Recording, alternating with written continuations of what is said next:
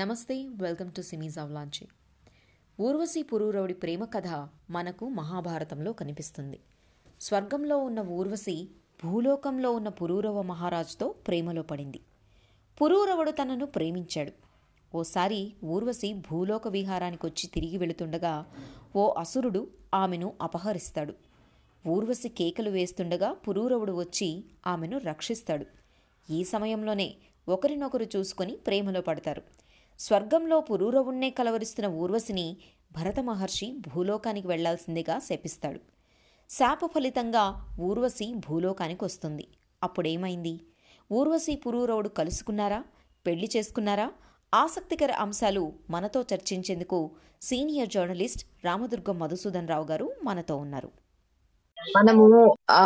ఈ రోజు వచ్చేసి ప్రేమికుల దినోత్సవ సందర్భంగా ప్రేమ కథల గురించి పురాణాల్లోని ప్రేమ కథల గురించి మాట్లాడుకుంటూ ఉన్నాం ఓకే ఇందాక మనం కచ్చదేవయాని గురించి మాట్లాడుకున్నాం ఒక సెగ్మెంట్ లో ఇది ఈ- అవును. ఇదే దీంట్లో రెండో సెగ్మెంట్ లో మనము ఇప్పుడు ఊర్వశి పురూరవుడు గురించి మాట్లాడుకుందాం అయితే అద్భుతం, అద్భుతం. ఉమ్, ఈ ఉమ్. ప్రేమ కథ అసలు ఎలా మొదలైంది ఊర్వశి పురూరవుడి ప్రేమ ఎలా మొదలైందో చెప్పండి సార్ ఓకే ఓకే ఇప్పుడు మీకు నేను కథ దేవయాని కథ చెప్పినప్పుడు ఒక మాట అన్నాను వాళ్ళది అన్కండిషనల్ లవ్ దేవయానిది అవును. ఇక్కడ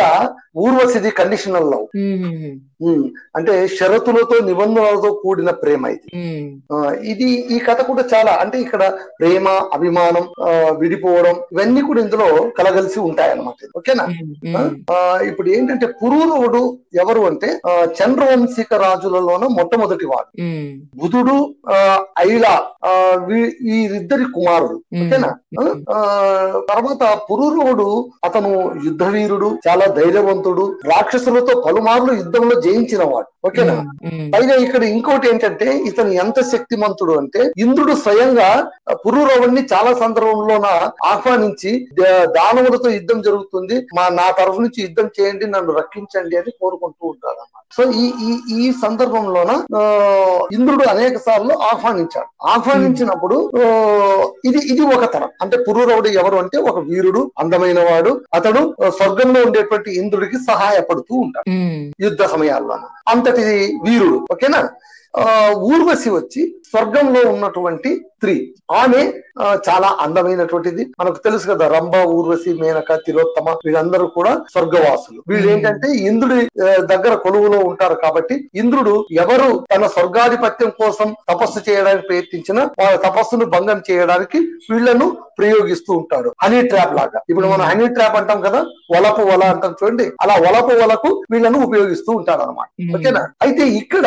ఊర్వశి పురూరవుడికి వలపు వలలాగా అతను పంపించలేదు ఎవరు ఇంద్రుడు ఉమ్, ఊ- ఊర్వశి ఏం చేసిందంటే ఒకసారి ఆమెకు స్వర్గంలోనే విసిగెత్తిపోయిందట ఏంటి అంటే ఏమి ఏ రకమైనటువంటి భావోద్వేగాలు లేవు సంతోషం లేదు దుఃఖం లేదు ఏమీ లేదు ఊ, దేవతలం అయిపోయాము రుచి పచి లేకుండా బతికేస్తున్నామని అనుకుంటుందట ఉమ్, చూడండి ఎంత అద్భుతంగా చెప్పారు కథలు అంటే స్వర్గంలోన మనం అమరులై ఉంటాము అంటే గనక మిషన్ లాగా పడి ఉంటామని అర్థం ఉమ్, మరణము ఉన్నవాడే మంచిగా బతకగలడు ఉమ్, మరణం లేని వారికి జీవితము రుచిగా ఉండదు చప్పచప్పగా ఉంటుంది వాళ్ళకి ఏ టెన్షన్స్ ఉండవు సుఖము ఉండదు దుఃఖము ఉండదు ఏమీ ఉండదు ఉమ్, అలాంటి జీవితం ఎలా ఉంటుందంటే ఒక స్ట్రైట్ లైన్ లాగా ఉంటుందంటే ఒక సరళ రేఖ లాగా జీవితం ఉంటుంది దేవత కానీ ఉమ్. మనుషులది దానవులది అలా కాదు వాళ్ళ గ్రాఫ్స్ పైన కింద అట్లా రన్ అవుతూ ఉంటుంది అనమాట ఉద్వేగాలు ఉంటాయి సంతోషాలు ఉంటాయి దుఃఖాలు ఉంటాయి ప్రేమలు ఉంటాయి ఇవన్నీ ఉంటాయి అవునా Mm. సో ఇక్కడ ఆ, ఊర్వశికి ఒకసారి చాలా విసుగు అనిపించేసి భూలోకానికి వస్తుంది విహారం కోసం అప్పుడప్పుడు దేవతలు భూలోకానికి విహారం కోసం వచ్చేవాళ్ళు ఉమ్, మనకు జయ జగదేక వీరుడు అతిలోక సుందరి సినిమా కథ ఇదే కదా ఉమ్, ఆమె ఇంద్రజ ఇంద్రుని కుమార్తె ఆమె ఏం అవును. చేస్తుంది భూలోకానికి వచ్చింది ఆమె ఉంగరాన్ని జాల విడుచుకుంటుంది ఉమ్, ఇవన్నీ ఇవన్నీ కూడా పురాణానికి మూలాలు ఇవన్నీ కూడా చెప్పడం మ్మ్. కొత్తగా చెప్పాడు కానీ కథ పాతదే సో అలాగా ఇక్కడ ఊర్వశి భూలోకానికి వస్తుంది భూలోకానికి వచ్చి ఆమె విహరిస్తున్నప్పుడు ఆమెను ఒక అసురుడు అపహరిస్తాడు కిడ్నాప్ మ్మ్. చేస్తాడు కిడ్నాప్ మ్మ్. చేసుకుని తీసుకువెళ్తూ ఉంటే ఆమె కేకలు పెడుతుంది రక్షించండి రక్షించండి అని. అప్పుడు పురూరవుడు ఈ కేకలు విని వెళ్లి ఆ అసురుడితో యుద్ధం చేసి ఎందుకంటే అసురులతో యుద్ధం చేయడం అనేది ఇతనికి అలవాటైన విద్య ఉమ్, ఉమ్, తో అక్కడ యుద్ధం చేసి ఆమెను రక్షిస్తాడు అలా రక్షించే సమయంలోన ఒకరి శరీరం మరొకరికి తాకుతుందట ఉమ్, ఆ- ఆ- ఆ టచ్ లోన వాళ్ళిద్దరి మధ్య ప్రేమ పుడుతుంది అని రాస్తారు ఉమ్, మనకు మగధీర సినిమాలో అలాగే ఉంటుందిగా అవును ఆమె హీరో హీరోయిన్ కు చేతి స్పర్శ తగలగానే వాళ్ళకు పూర్వజన్మ వృత్తాంతం అంతా గుర్తుకొచ్చినట్టు ఇక్కడ ఆ, ఊర్వశికి పురూరవుడికి ఆ, ఎప్పుడైతే శరీర స్పర్శ కలుగుతుందో అప్పుడు వాళ్ళిద్దరి మధ్య ప్రేమ అంకురిస్తుంది అనమాట ఉమ్, ఉమ్, అని అలా తీసుకొచ్చాడు ఓకేనా సో ఆ, ఆమె అతన్ని చూస్తుంది పురూరవుడు కూడా ఆమెను చూస్తాడు ఆ, ఆ, ఆ, ఆమెను చూసి మోహంలో పడతాడు అంటే ఈమె ఎవరో చాలా బాగుంది అందగత్తెగా ఉంది అని మోహిస్తాడు మోహించడం అనేది రాజధర్మం కూడా ఎందుకంటే శకుంతలను చూసి దుష్యంతుడు మోహించాడు ఉమ్, ఆ- అదేమి పర్వర్టెడ్ క్యారెక్టర్ కాదనమాట అంటే అది ఒక డిస్క్వాలిఫికేషన్ కాదు ఎవరినైనా చూడొచ్చు ప్రేమించొచ్చు ఇష్టపడొచ్చు ఇష్టపడడం ప్రేమించడం అనేది అవలక్షణం కాదండి ఉమ్, ఎదుటి వారి ఇష్టాయిష్టాలు తెలుసుకోకుండా ప్రవర్తించడమే అవల ఉమ్, మనం మనం గుర్తుంచుకోవాల్సింది ప్రేమికుల దినోత్సవం రోజున మనం గుర్తుంచుకోవాల్సింది ఏంటంటే ప్రేమ ఎప్పుడు తప్పు కాదు ఉమ్, ప్రేమించే తీరులో తప్పు ఉంటుంది ఉమ్, ఉమ్, ఆ తీరును సరిదిద్దుకోగలిగితే ప్రేమ ఎప్పుడు కూడా ఉన్నతంగానే ఉంటుంది ఉమ్, అవునా అంటే ఇది కూడా మనకు మహాభారతం కథనే ఇది కూడా ఊర్వశి పురూరవరది సో ఇక్కడ ఏంటంటే ఆ,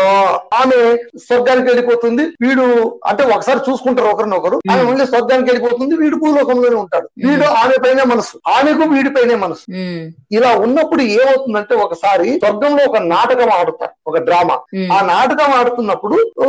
ఆమె ఆ, విష్ణుమూర్తిని పిలవాలి పురుషోత్తమ అని పిలవాలి Okay. పురుషోత్తమ అని పిలవడం బదులు పురూరవ అని పిలుస్తారు ఓకే, ఉమ్, అంటే ఆమెకు ఎవరి నోటిలోనో పురూరవుడి పేరు తప్ప ఇంకో పేరు రావట్లేదు ఉమ్, అలాంటి ఆ, ప్రేమ స్థితిలో ఆమె ఉంటుంది అది Hmm. చూసి అక్కడ ఆ నాటకానికి దర్శకత్వం వచ్చినట్లు ఆ, చేసినటువంటి భారత మహర్షికి కోపం వస్తుంది. Hmm. కోపం వచ్చి నువ్వేదో పరధ్యాసలో ఉన్నావు కాబట్టి నువ్వు భూలోకానికి వెళ్ళిపో మానవ జన్మ అయి ఉండు అక్కడే నువ్వు సంతాన ప్రాప్తి అంటే అక్కడ ఉంటుంది వెళ్ళిపో నువ్వు అని చెప్పి ఉమ్,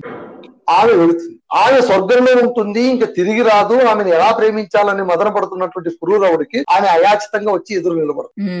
మళ్ళీ ఇంకేముంది ఎవరినైతే కోరాడో ఆమె ఎదురుకొచ్చి నిలబడేసరికి అతనికి జీవితం అంతా వసంతమయమైనట్లు అనిపి- ఉమ్, ఓకే సో అప్పుడు చాలా ఆనందపడిపోతాడు ఆ నువ్వు వచ్చావా అంటాడు అప్పుడు ఆమె చెప్తుంది నేను రానైతే వచ్చాను గాని మనం కొన్ని నిబంధనలు ఉంటే తప్ప నేను ఇక్కడ ఉండను అని కండిషన్స్ పెడుతుంది ఉమ్, ఏమిటి ఆ కండిషన్స్ అంటే గనక మూడు నిబంధనలు ఉమ్, ఓకేనా ఆ మూడు నిబంధనలు ఏమిటి అంటే ఒకటి ఆ,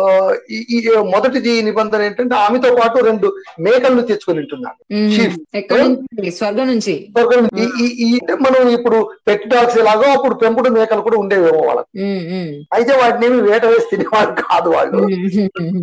ఉమ్, సో ఆమె ఏమంటుందంటే నా వెనుక ఈ రెండు మేకలు ఉన్నాయి వాటి భద్రతను మీరే బాధ్యత వహించాలి ఓకే వాటికి ఏమైనా ఆటంకం కలిగితే ఉమ్, మీరు మీ నిబంధనను అతిక్రమించినట్టు ఉమ్, రెండవది నేను మీ భూలోకంలో ఆహారం తినలేను నా ఆహారం వేరు నాకు ప్రజలకు కూడా మీగడ కాచినటువంటి నెయ్యి ఇవ్వాలి అదే నేను తింటా ఆమె కాట వెన్ననే నేను తింటా ఉమ్, అది మాత్రం నాకు ఆహారం ఉమ్, ఇంకా ముఖ్యమైన మూడో నిబంధన ఏంటంటే ఉమ్, మనమిద్దరం శృంగార సమయంలో తప్ప మరే ఇతర విషయంలోనూ ఒకరికి ఒకరు న్యూడుగా కనిపించకూడదు ఉమ్, ఉమ్, అలా కనిపించకూడదు ఉమ్, ఊ, పురూరవుడికి అసలు ఇవి నిబంధనలే కావు అనిపిస్తుంది ఉమ్, ఉమ్, అసురులతో యుద్ధం చేసి ఇంద్రుడికి సహాయపడిన వీరత్వం కలిగిన వాడికి రెండు మేకలను రక్షించడం పెద్ద పని కాదు అవును ఉమ్, అనేది తేలిపోయింది రెండవది అతడు రాజు అతడు ఏమి కోరుకుంటే అది వచ్చి కంచంలో పడుతుంది ఏమి కో- అలాంటిది ఈమె ఏమడిగింది కాచిన వెన్నె ఉమ్, అది కూడా పెద్ద విషయం కాదు ఉమ్, మూడవది శృంగార సమయంలో తప్ప ఇంకెప్పుడు కూడా నగ్నంగా ఉండకూడదు అసలు ఎందుకుంటాం నేను రాజుని కదా నాకు మర్యాద ఉంది కదా నాకు ఒక రాజ్యం ఉంది కదా పాలన కూడా నేను చేయాలి కదా ఇరవై నాలుగు గంటల పడగతిలో ఉండాను కదా ఉమ్, అలాంటి నేను బయట నగ్నంగా కనిపించడం అన్న మాటే రాదు కదా అసలు అనుకుంటా ఉమ్, ఉమ్, కాబట్టి వెంటనే ఒప్పుకుంటా ఓకే అక్కడే ఒక మాయ ఉంది అన్నమాట ఈ నిబంధనలు ఆమె విధించడంలోనే ఈ నిబంధనలో అతను అతిక్రమించేలాగా సందర్భాలను తయారు చేస్తుందని అర్థం ఎవరు తయారు చేస్తారు ఈమెనేనా తులసి ఎందుకంటే వెళ్ళిపోవాలి కదా మళ్ళీ ఆహాహా మళ్ళీ వెళ్ళి ఉమ్, ఇక్కడ శాశ్వతంగా ఉండిపోవడానికి రాలేదు ఉమ్, ఆమె నువ్వు ఎప్పుడైతే ఈ నిబంధనలను అతిక్రమిస్తావో నేను మా ఊరికి వెళ్ళిపోతాను అచ్చా అచ్చా ఓకే ఓకే సార్ ఆమె వెళ్ళడానికి అవకాశం ఉందా ఆమెని శపించి భూమికి పంపించారు సంతానం కలిగిన తర్వాత వచ్చేసేయచ్చు మళ్ళీ ఆహాహా ఓకే నువ్వు భూలోకంలో నువ్వు పెళ్లి చేసుకో అన్- అన్నాడు పెళ్లి చేసుకుంటావు ఉమ్, సంతానం కలుగుతుంది ఉమ్, సంతానం కలిగిన తర్వాత నువ్వు వెళ్ళిపోతుంది అంతే ఉమ్, ఉమ్, ఉమ్, ఉమ్. సో అందులో ఇంకేమి